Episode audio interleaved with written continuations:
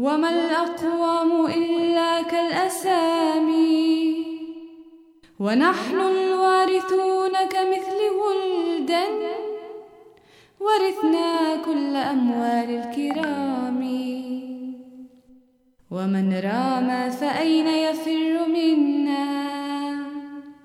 وإنا النازلون بأرض رامي وردنا الماء صفوا غير كدر ويشرب غيرنا وشل اللجام سيبكي حين يضحكنا القدير وقلنا الحق من غير احتشام. وإني سوف يدركني إله عليم قادر كهفي عرامي. أأنت تكذبا آيات ربي. أأنت تعاديا سبل السلام. لنا من ربنا نور عظيم. نريك كما يرى برق الحسام أشهد أن لا إله إلا الله وحده لا شريك له وأشهد أن محمدا عبده ورسوله. أما بعد، فأعوذ بالله من الشيطان الرجيم. بسم الله الرحمن الرحيم. اللهم صل على محمد وعلى آل محمد كما صليت على إبراهيم وعلى آل إبراهيم إنك حميد مجيد. اللهم بارك على محمد وعلى آل محمد كما باركت على إبراهيم وعلى آل إبراهيم. إنك حميد مجيد. أعزائنا المستمعين والمشاهدين، السلام عليكم ورحمة الله وبركاته. يتجدد لقاؤنا الأسبوعي كل سبت الساعة التاسعة بتوقيت تورونتو في البرنامج الناطق باللغة العربية من إذاعة صوت الإسلام، الذي يذاع من استديوهات الجماعة الإسلامية الأحمدية في كندا.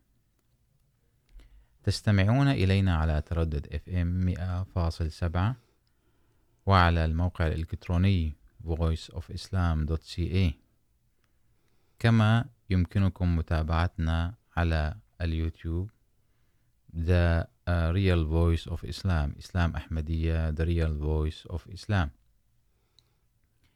يمكنكم أيضا الاتصال بنا على الأرقام التالية أربعة واحد ستة، أربعة واحد صفر، ستة خمسة، اثنان اثنان، وعلى الرقم اثنان ثمانية تسعة، ثلاثة صفر أربعة، صفر واحد، صفر خمسة، والرقم واحد ثمانية خمسة خمسة، أربعة واحد صفر، ستة خمسة، اثنان اثنان.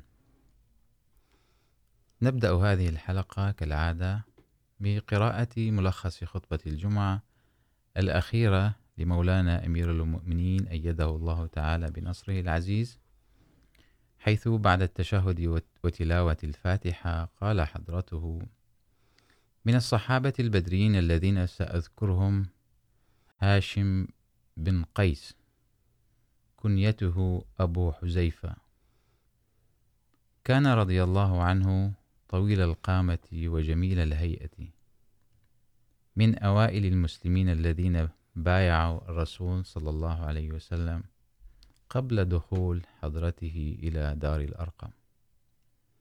هاجر إلى الحبشة مع زوجته.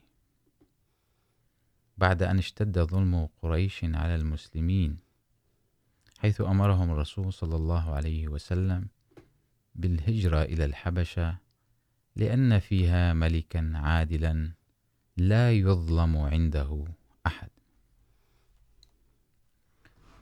وكانت الحبشة في تلك الأيام دولة مسيحية. فهاجر أحد عشر رجلا وخمس نساء. وعندما أشيع بأن أهل قريش أسلموا عندما سجد رجال من قريش بعد أن رأوا رسول الله صلى الله عليه وسلم يسجد مع المسلمين، لما انتهى من قراءة سورة النجم، فتأثروا بمنظر سجود الرسول صلى الله عليه وسلم والمسلمين فسجدوا هم أيضا، عاد بعضهم، أي بعض المهاجرين، إلى مكة. وعندما وصلوا هناك، تبين لهم أن إسلام أهل مكة غير صحيح. فوجد بعضهم الأمان في بعض زعماء مكة، وعاد بعضهم إلى الحبشة، واستمرت الهجرة إلى أن وصل عدد المهاجرين إلى مئة مهاجر. ثم هاجر أبو حذيفة مع غلام غلامه سالم إلى المدينة. وأرسله رسول الله صلى الله عليه وسلم في سرية لتقصي أخبار أهل مكة تحت إمرة عبد الله بن جحش. ليطلعوا على ما يحيك أهل مكة من مؤامرات ضد المسلمين. وكانت هذه المهمة سرية. وكان لا بد أن يتخفوا خشية أن يتعرف عليهم أهل قريش. وعند وصولهم إلى وادي النخلة مرت بهم قافلة لأهل مكة فتعرفوا عليهم. فقاتلهم المسلمون فقتلوا واحدا وأسروا اثنين وفر الرابع. فغضب الرسول صلى الله عليه وسلم من فعلتهم لأنهم فعلوا ما لم يؤمروا به. ولامهم المسلمون لوما عظيما. فندموا على ما فعلوا أشد الندم حتى أنزل الله تعالى آية. يسألونك عن الشهر الحرام قتال فيه، قل قتال فيه كبير وصد عن سبيل الله وكفر به، والمسجد الحرام وإخراج أهله منه أكبر عند الله، والفتنة أكبر من القتل. شارك أبو حزيفة في سائر غزوات الرسول صلى الله عليه وسلم واستشهد في حرب اليمامة في عهد أبو بكر الصديق عليه رضي الله عنه ضد مسيلمة الكذاب. ثم ذكر حضرة أمير المؤمنين أيده الله تعالى بنصره العزيز السيد مسعود خان ابن الصحابي محمد حسان دهلوي. وجده محمود حسن خان صحابي أيضا للمسيح الموعود عليه السلام. وضع المسيح الموعود عليه السلام اسم جده في قائمة الصحابة المتبرعين الثلاثمائة وثلاثة عشر. شهد والده معجزة الخطبة الإلهامية في قاديان. خدم السيد مسعود أحمد خان بإخلاص. وكان الخليفة الثاني رضي الله عنه أرسله إلى غانا عام 1950 وبأمر من حضرته عاد إلى ربوة، ثم أرسله الخليفة الثالث إلى غانا في عام 1961 وعمل في ترجمة خطب الخليفة الثالث للإنجليزية وعينه في كلية تعليم الإسلام. ثم عين عينه الخليفة الرابع رحمه الله في الجامعة الإسلامية الأحمدية في ربو كان رحمه الله عالما، متواضعا، تقيا، متوكلا على الله، وبارا جدا، ويتحلى بروح الوفاء. كان يراعي مشاعر الناس وكان محبا للخلافة حبا شديدا. رفع الله درجاته وجعل أولاده يتبعون خطاه. آمين. أعزائي المستمعين والمشاهدين، ننتقل إلى الجزء الآخر من هذه الحلقة ونستضيف معنا في الاستوديو الدكتور علي البراقي. السلام عليكم ورحمة الله وبركاته. وعليكم السلام ورحمة الله وبركاته. يقول الله سبحانه وتعالى يا أيها الناس إنا خلقناكم من ذكر وأنثى وجعلناكم شعوبا وقبائل لتعارفوا. وحديث الرسول صلى الله عليه وسلم لا فرق بين عربي وأعجمي إلا بالتقوى. يعني من المعروف أن الإسلام بشكل عام يجمع تحت لوائه مختلف الأجناس والأعراق. وفي هذا الزمن نحن المسلمون الأحمديون نعتقد بأن الإمام إمام الزمان الإمام مهدي عليه السلام. قد ظهر وهو يجسد البعثة الثانية للإسلام.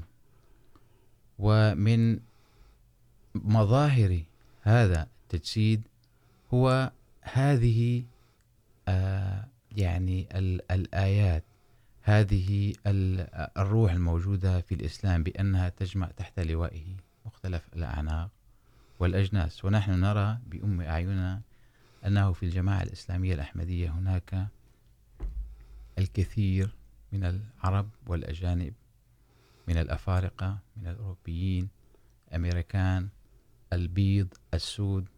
فكل هذه تحت لواء الإسلام. فكيف تقوم هذه الجماعة يعني بتجسيد روح المحبة والإخاء؟ وكيف يتم ربط هؤلاء الأشخاص ضمن نظام هذه الجماعة.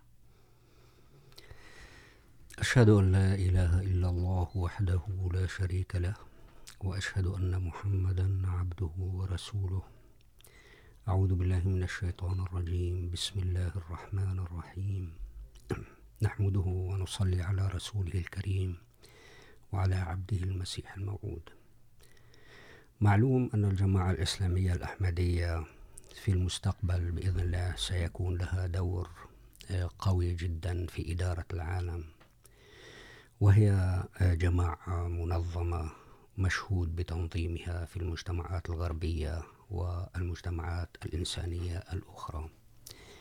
وطبعا كل جماعة في بلد فيها جماعات عديدة محلية وجماعة رئيسية وطنية.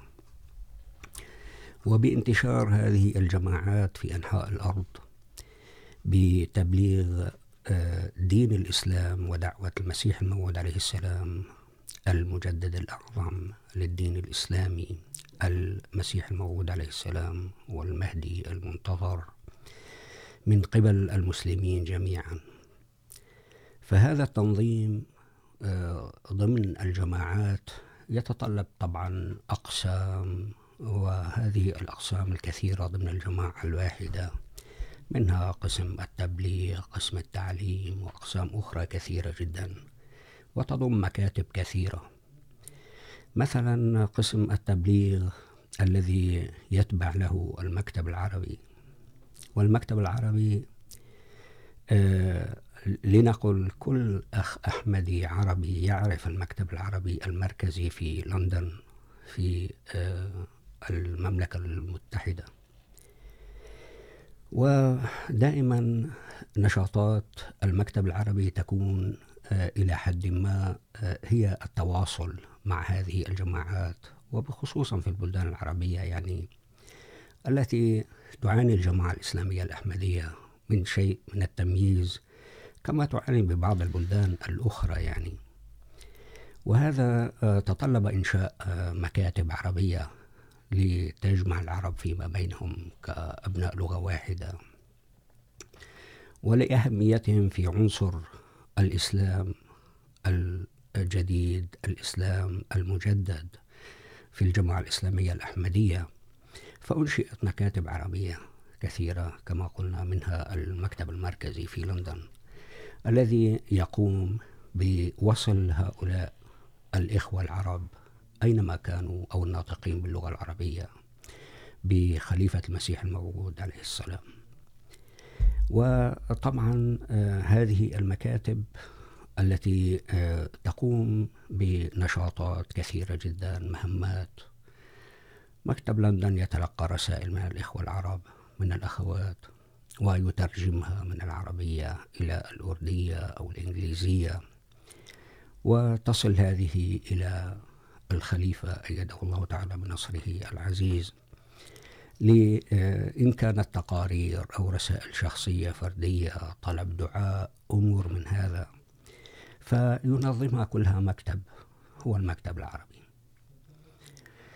وطبعا ليس المكتب العربي هو الوحيد في الجماعات الوطنية أو في الجماعة الإسلامية الأحمدية عموما. هناك مكاتب، هناك المكتب الفرنسي، هناك مكاتب في اللغات العديدة. للناطقين باللغات العديدة. وهذه المك... المكاتب تقوم بالترجمات. ولهذا ترجم القرآن الكريم إلى أكثر من سبعين لغة بوجود هذه المكاتب ووجود هذه الجماعات في هذه البلدان التي تنطق بتلك اللغات. فطبعا الجماعة المكتب العربي عموما كما يعرف الكل أنه يترجم خطب الخليفة أيده الله تعالى بنصر العزيز، التي يلقيها بالأردية أو التي يلقيها بالإنجليزية، وينشرها للعرب، وينشر ملخصات للخطب أيضا. هذه مهمات المكتب العربي المركزي والنشاطات التي يقوم فيها الإخوة الذين يعملون في المكتب العربي المركزي. وطبعا لديهم مهمات أخرى كثيرة، يعني نحن لسنا بصدد سردها تماما. ولكن إذا عرجنا إلى المكتب العربي الذي أنشأ منذ عدد من السنوات في كندا وهذا المكتب يتبع إلى قسم التبليغ. فطبعا قام بنشاطات كثيرة جدا. وحاليا نحن في المكتب العربي ننتظر أن تتم الموافقة على أو أن ترسل لنا المهمات التي يجب أن يطلع فيها المكتب العربي والتي يجب أن ينفذها ضمن خطة الجماعة. دكتور، عفوا نحن قبل أن نأتي إن شاء الله إلى نشاطات أو ما تقوم به بشكل عام المكاتب، ما تساهم به في نشر رسالة الإسلام ودعم خطط السلام ودعم النشاطات التي التي تساهم في إشاعة المحبة. والإخاء بين مختلف كما قلنا مختلف الناس على على على اختلاف عرقهم او لكن يعني ما قصدته اهميه هذه المكاتب بشكل عام. نعم.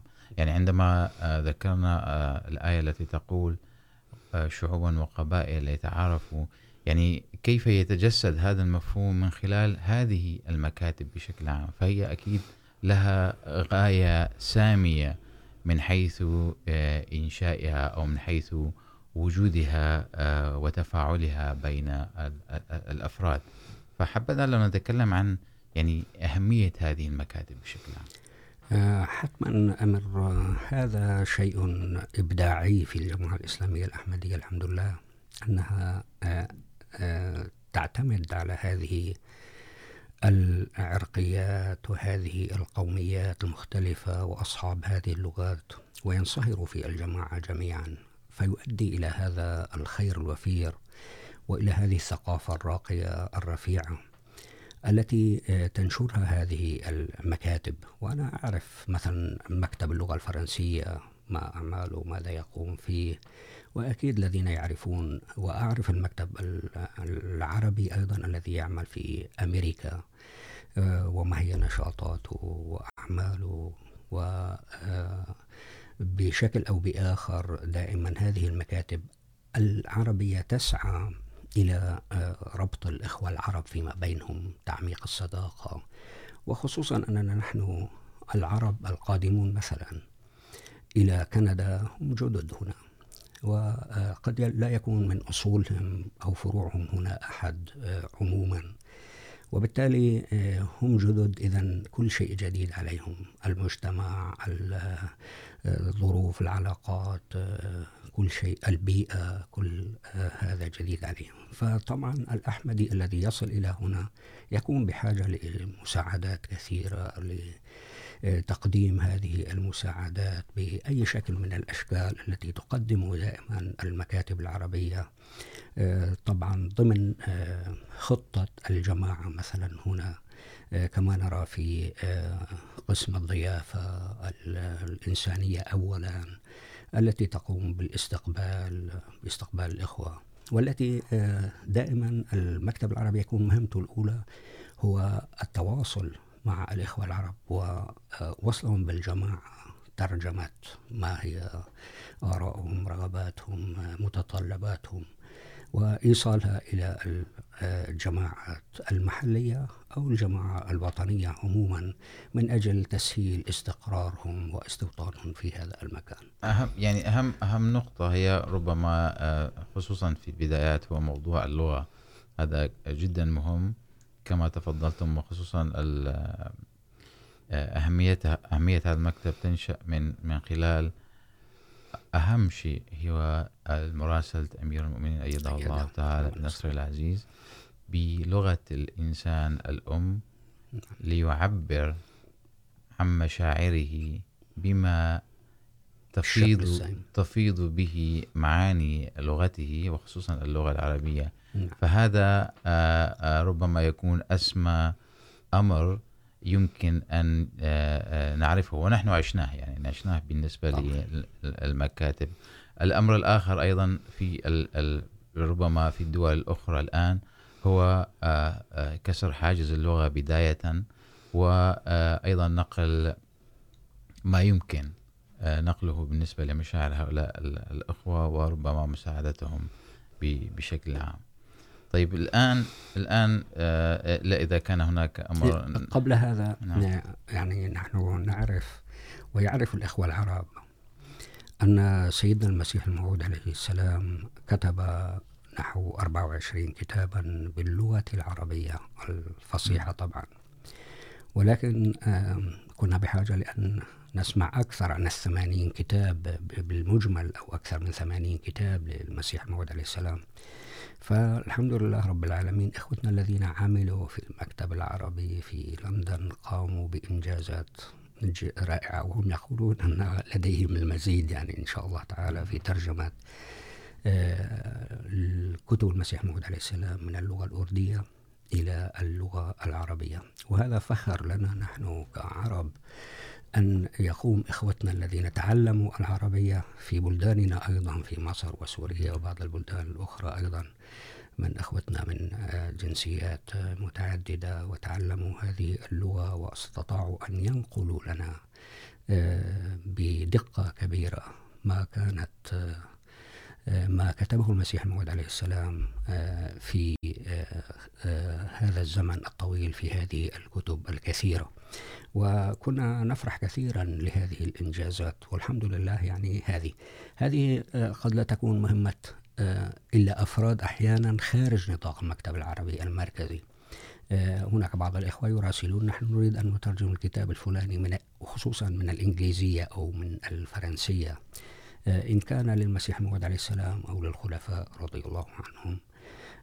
أو لأحد الصحابة كما حصل في ترجمة بعض الكتب للإخوة الصحابة للصحابة من قبل بعض الإخوة الذين طلبوا ترجمتها وأصبحت بالعربية الحمد لله.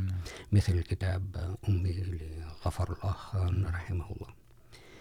فهذه هي النشاطات. أما المكاتب العربية الموجودة في الدول الأخرى، هي لتخدم وتسهل والتواصل ما بين العرب والإخوة الآخرين من جنسيات مختلفة لينصهروا جميعا. في جماعة واحدة من أجل أن ينتقلوا للمرحلة الأهم وال... والتي هي تبليغ الدعوة.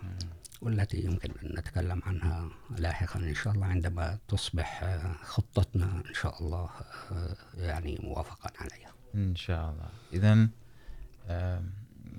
كأهمية لابد من وجود هذه المكاتب بمختلف اللغات وطبعا كما تفضلتم أو بالأحرى هي لكل إنسان يكتب بلغته ويراسل الخليفة نصر الله وتترجم هذه الرسائل إلى اللغة لغة الأردو ثم يعاد أيضا إرسالها لأصحابها.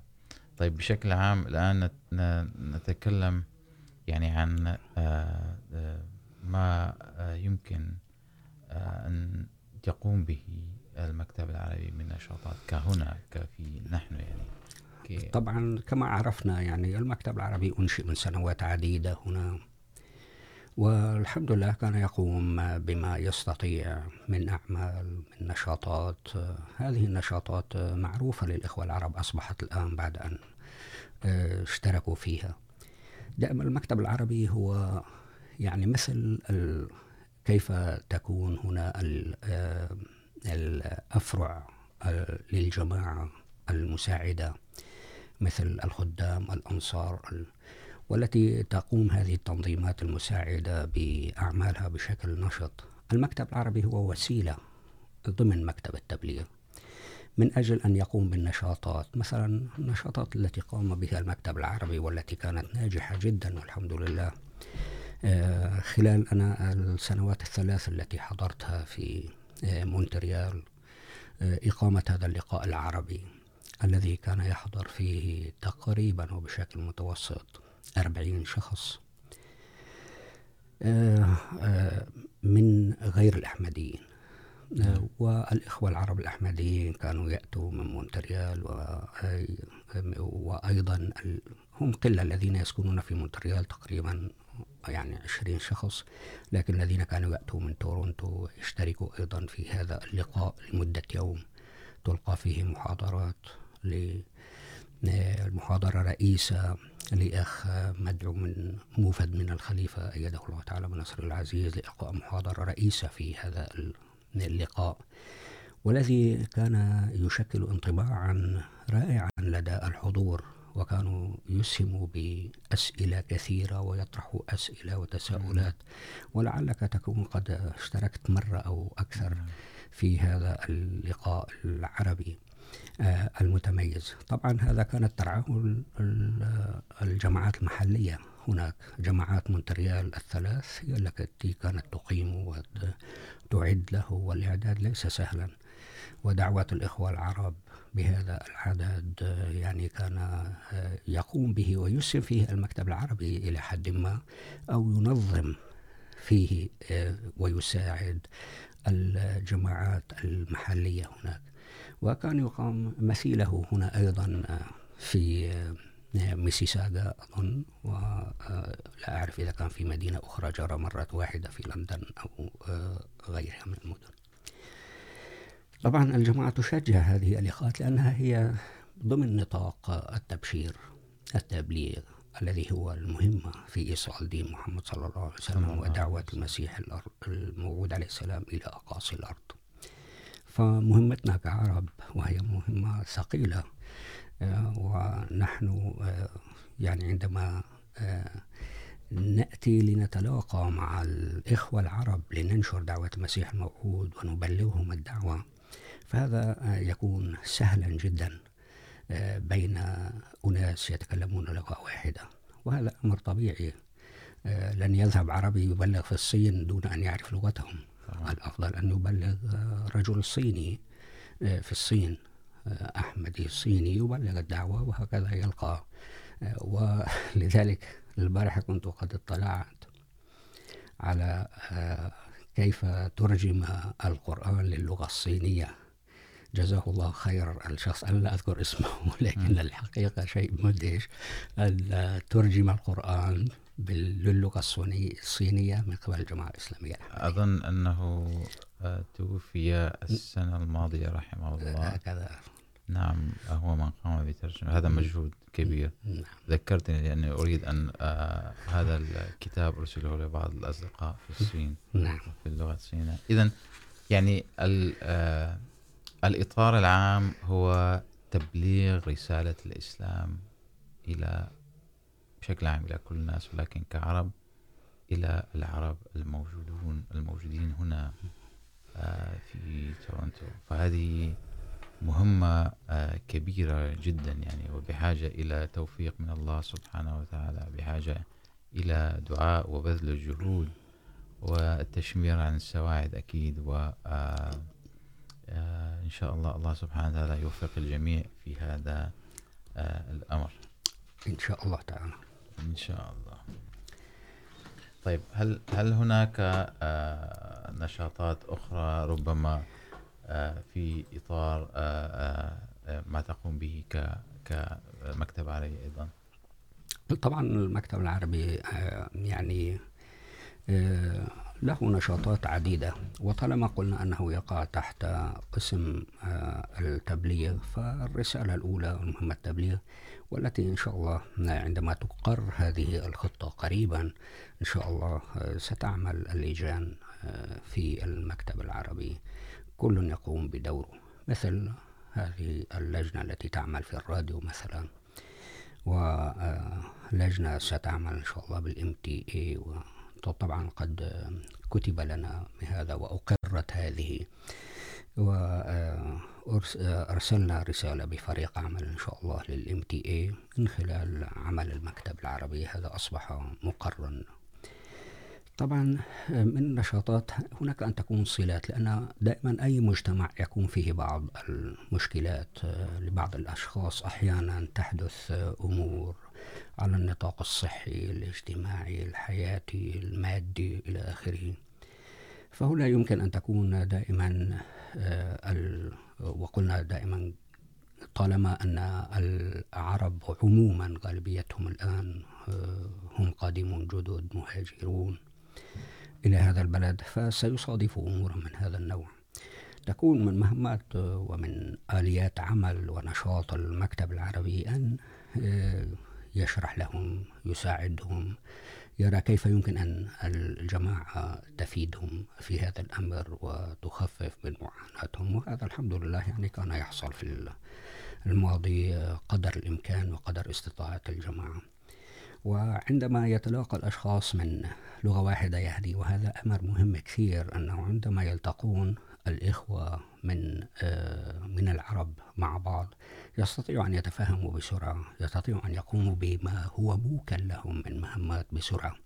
فال، الإخوة العرب يعني في التواصل فيما بينهم وبين الجماعات المحلية، وهذا ما نؤكد عليه للإخوة الذين يستمعون إلينا الآن والذين سيستمعون في المستقبل.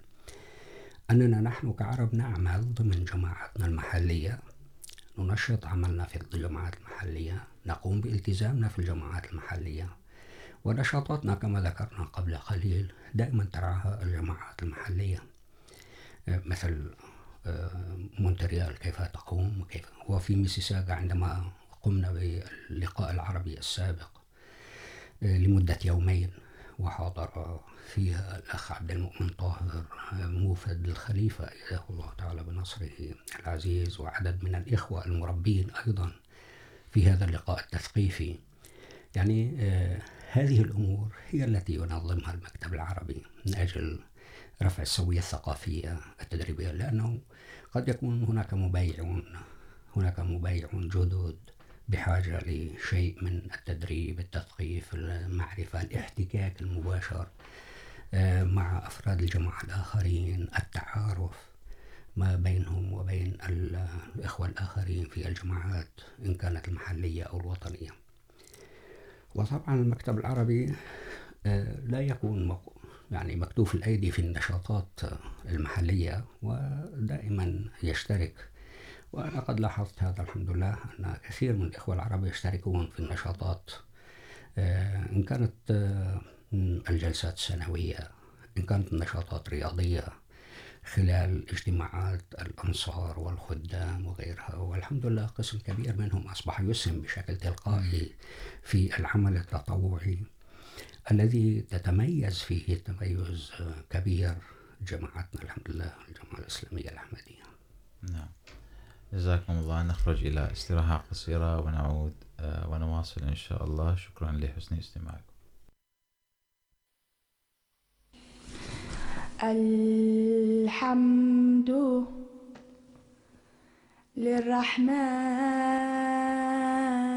للرحمن ذي الآلاء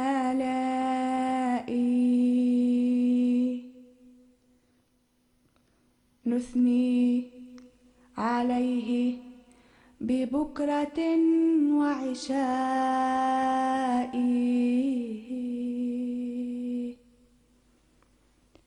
كم جاد حتى جاوزت آلاؤه ما كان فوق العد والإحصاء.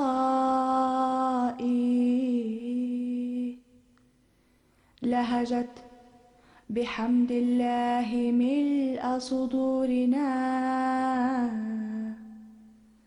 مهج بكل صبيحة ومساء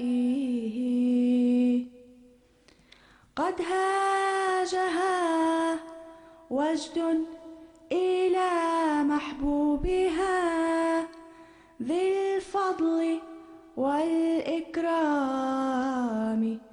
والنعماء.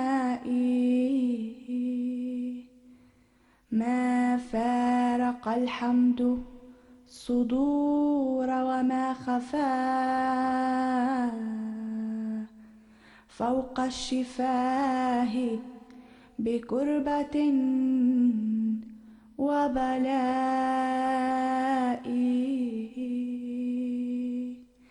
هذا شعار الأحمدية إنها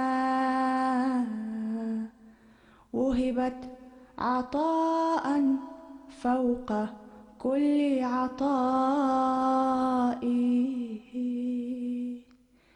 هذا جمال المصطفى عنوانها وجلاله قد بث في الأرجاء.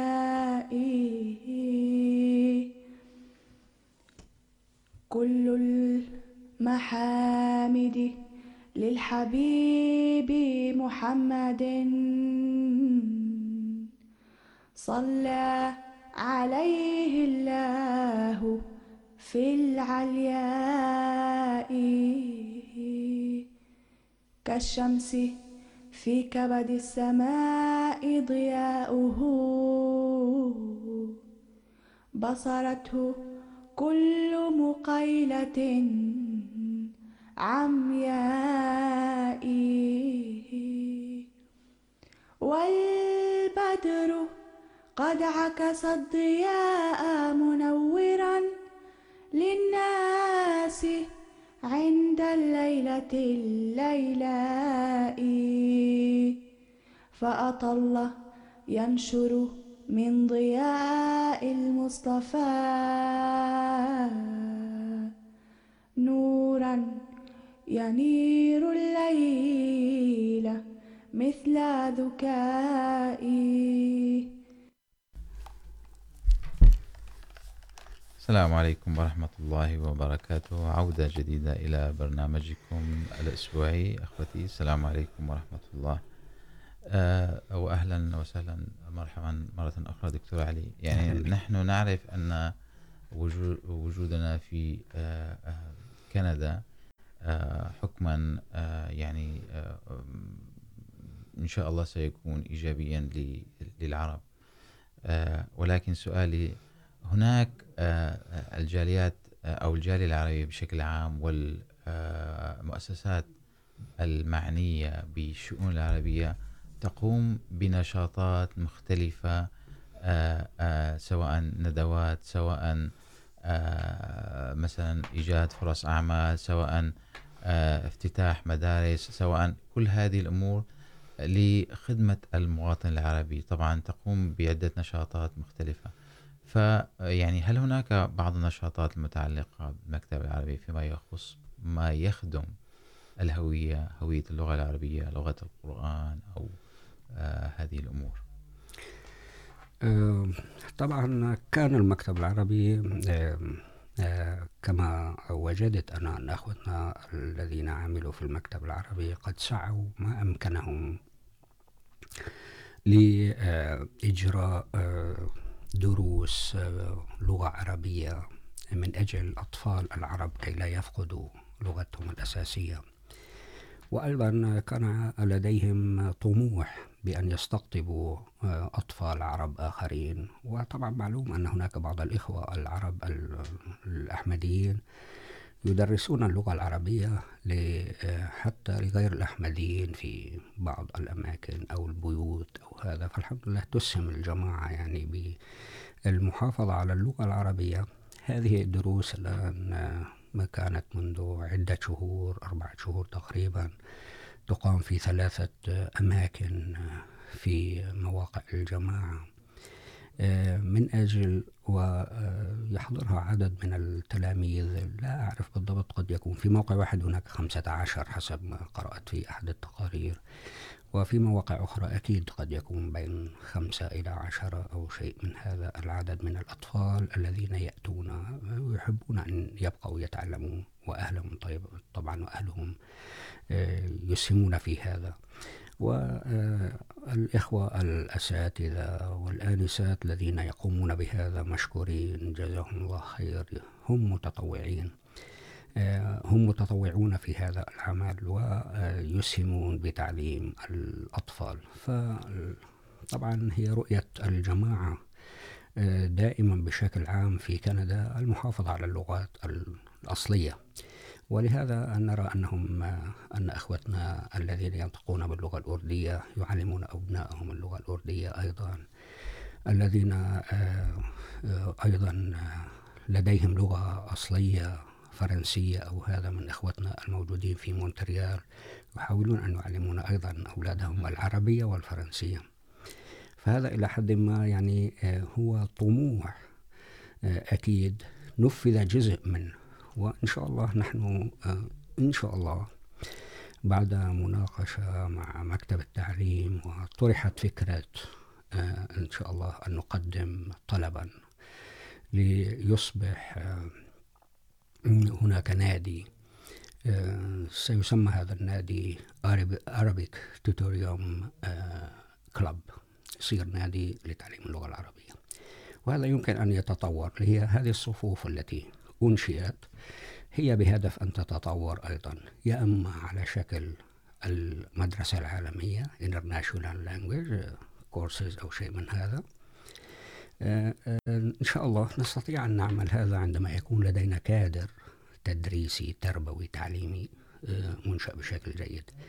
وهذا يمكن إن شاء الله أن يتم قريبا. فالاهتمام باللغة العربية طبعا، اللغة العربية لغة القرآن، والكل يطمح لأن يتعلمها. وإن شاء الله سيكون هناك أطفال آخرون سينتسبون لهذه الصفوف. من غير العرب. قريبا إن شاء الله نحن نأمل هذا. إن شاء الله، يعني كلنا يعرف ما قاله المسيح الموعود عليه السلام عن عن العرب وعن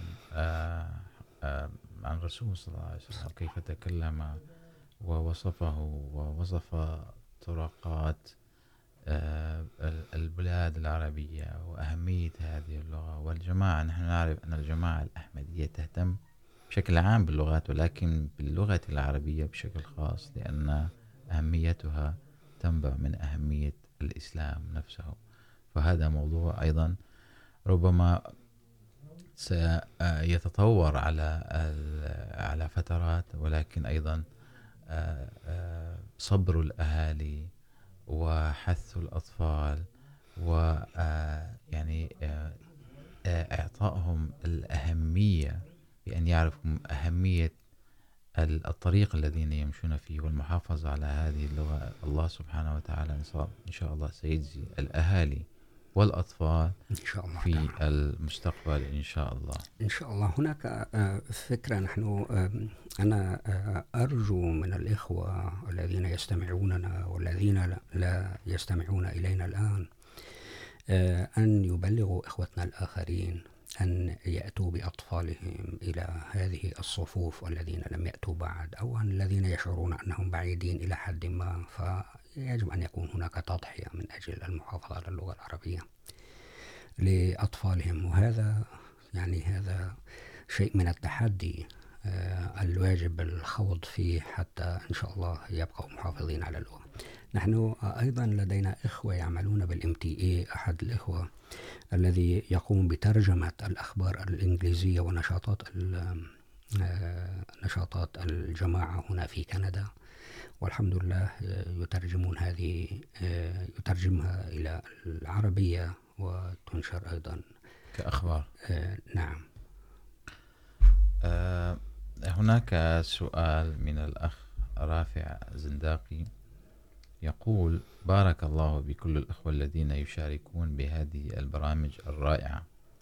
سؤاله، هل هناك أي خطة لمساعدة المكتب العربي المركزي في التنقيح أو الترجمة لكتب الجماعة الإسلامية الأحمدية المباركة من هنا يقصد من كندا؟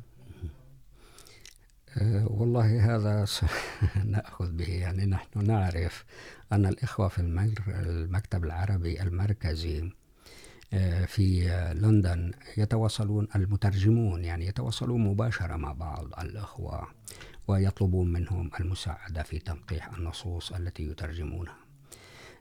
وطبعا نحن أكيد عدد كبير من أخوتنا الذين كانوا يعملون في سوريا كانت تصلهم هذه وللآن بعض منا تصلهم هذه الترجمات جزاهم الله عنها كل خير ويقومون بالتصحيح لكن سنلفت النظر وأعد الأخ، يعني رافع بأن سنقوم إن شاء الله تعالى بطلب للأخ عبد المؤمن أن يكون من جماعة كندا، أن يكون لنا حصة كبيرة يعني نعم. في الترجمة في المساعدة في التصحيح موضوع مهم حقيقة إن شاء الله. إن شاء الله. آه هو من يساهم إن شاء الله يجزيه الله سبحانه وتعالى في عمله هذا. طبعا كلها أمور تطوعية كلها جهود شخصية من أشخاص محبين للغة العربية ويحبون أن يتطوعوا ليشاركوا الحمد لله. آه طيب من المعروف أن للعرب تاريخ كبير في سجل الإنسانية يعني. طبعا من على خلاف ما يشاع ضد الإسلام بأنه نشر بالسيف وبالقوة، ولكن التاريخ يثبت بأن الفتوحات التي وصلت إلى البلدان الكثيرة لم تصل بالسيف. وإنما وصلت بطريقة أخرى. وكان هؤلاء الفاتحون جلهم من العرب. حملوا رسالة الإسلام وأوصلوها إلى مشارق الأرض ومغاربها. هذا موضوع جدا مهم ورسالة كبيرة جدا. يعني هل سيكون للعرب دور في نشر الإسلام حقيقة. من جديد. من جديد. موضوع حبذا لو نثيره ولو لدقائق قليلة. الحمد لله رب العالمين المطلعون من العلماء والمستشرقون الذين درسوا الدين الإسلامي والذين كانوا صادقين فعلا. قالوا أن الإسلام لم ينتشر أبدا بالسيف. وما انتشر، والمحققون والمدققون يعرفون هذا تماما. إنما المغرضون أولئك الذين قالوا هذا. وحتى هذه الدعايات التي تطلع من هنا ومن هناك وتنتشر عن الإسلام الحالي الذي يفتك الدجال ببعض مجموعات أو فئاته أو مذاهبه أو هذا، ويخرب فيها بشكل آخر لحتى يظهر أن الإسلام دين دين دموي، عنصري أو شيء من هذا. ولكن معلوم أن الجماعة الإسلامية الأحمدية ومؤسس الجماعة الإسلامية الأحمدية المسيح الموعود عليه السلام أتى بهذا الدور ليظهر الوجه الحقيقي للإسلام الذي هو السلمية. وطبعا الخلفاء أكدوا على هذا رضي الله عنهم من بعده، والخليفة الخامس أيده الله تعالى بنصره العزيز، يقوم في كل مناسبة بإلقاء المحاضرات. ودعوة المسؤولين الكبار المؤثرين في السياسة العالمية لهذا الجانب. لردع موضوع التسلح، ونسمع اليوم معاهدة التسلح والصواريخ النووية وغيرها، وفك الارتباط بهذه المعاهدات. هذا يسيء للبشرية، وقد لا سمح الله يخلق حرب كونية. الإسلام لا يقبل هذا أبدا بأي حال. الفتح العربي كان بصحابة الرسول صلى الله عليه وسلم في البداية وتدريجيا دخل من أقوام آخرين غير العرب، والحمد لله رب العالمين. هؤلاء الآخرون الذين دخلوا أيضا أكملوا الفتح حتى وصل إلى الصين، وصل إلى الأندلس. كثير من القراءات التي قرأناها لكتاب فرنسيين كانوا يقولون، يا ليت العرب لم يتوقفوا في إسبانيا ودخلوا الحضارة كانت لم تتوقف لفترات طويلة جدا، ولكن حتى في عصرنا هذا لكنا أكثر تقدما علميا يعني. فالعرب عندما ذهبوا وهذه الجيوش كانت من أجل رفع الظلم عن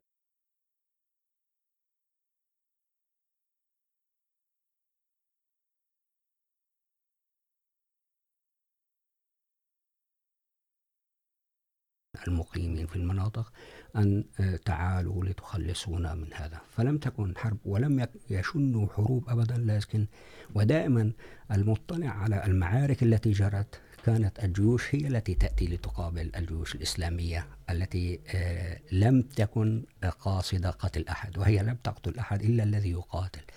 فهي جيوش كانت معدة لرفع الظلم حقيقة.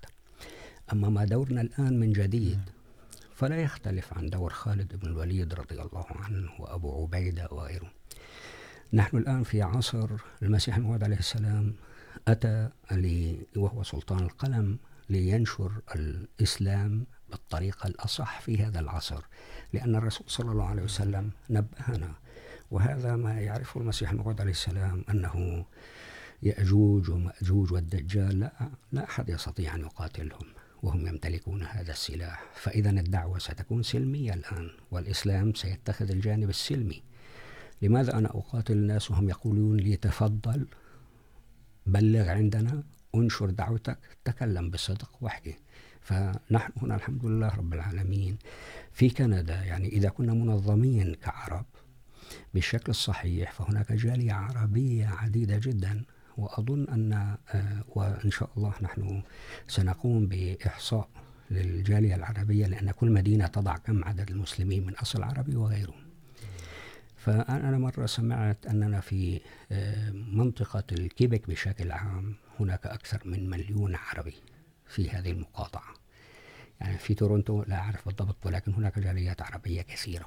وهذه تحتاج وواجب علينا نحن أن نأتي إلى هذه المقاطعة الجاليات وأن نبلغها دعوة المسيح الموعود عليه السلام لكن هذه الخطة إن شاء الله عندما تقر خطتنا في التبليغ إن شاء الله سنقوم بهذا العمل بكل جدية إن شاء الله تعالى وسيكون لدينا فاتحين إن شاء الله يعني المفكر تولستوي معروف نعم. يقول أن الإسلام سيحكم العالم يوما ما نعم. لماذا؟ هو يقول لماذا؟ لأنه هو مزيج من المعرفة والحكمة. إذن ما قصدته أنا من سؤالي حقيقة لابد من من العربي لابد للعربي أن يتسلح بسلاح هذا العصر. طبعا. لن يكون هناك إيقاف لعربة السلاح الفيزيائي للطيران وللصواريخ. لن تقوم للعرب قائمة لصد هذه المخترعات، ولكن ما علمنا الإسلام وما يقوله المنصفون من المفكرين بأن الإسلام يتحلى بالمعرفة والحكمة. ف ماذا نقول لإخوتنا العرب؟ كيف بماذا يتسلحوا ماذا عليهم أن أن يفعلوا؟ كيف نزيد من المستويات الثقافية؟ كيف نزيد من مستويات إدراكنا إدراكنا لهذه الحقيقة؟ الحمد لله رب العالمين أن المسلمين لديهم كتاب الله سبحانه وتعالى. وإذا نحن كنا المسلمون الأحمديون، قد فهمنا تماما ما أراده المسيح موعد عليه السلام. وقرأنا وتسلحنا بالعلم. وهذه العلوم التي أتت في كتابته وفي تجاربه وفي ما أثر عنه. وكنا فعلا ننفذ سنة الرسول صلى الله عليه وسلم والكتاب في المفهوم التجديدي للإسلام، فبإذن الله تعالى سيتم الفتح، لكن يجب أن نكون منظمين. والقرآن هو كتاب الحكمة. فنحن عندما نتمثل القرآن في سلوكنا، تصرفنا، حياتنا اليومية وليس شعارات ونضع الخطط الصحيحة والسليمة وننفذها، فسنصل إلى المطلوب، وإن شاء الله سيتم إنقاذ أعداد كبيرة من الناس، وهذا أمر مفهوم، وهذا على عاتق الإخوة العرب وغيرهم أيضا في هذه الجماعة المباركة. جزاكم الله دكتور علي البراقي. كان معنا في الاستديو. شكرا أعزائي المستمعين لحسن استماعكم وإلى لقاء آخر إن شاء الله في حلقة قادمة. والسلام عليكم ورحمة الله وبركاته. وعليكم السلام. جزاكم الله خير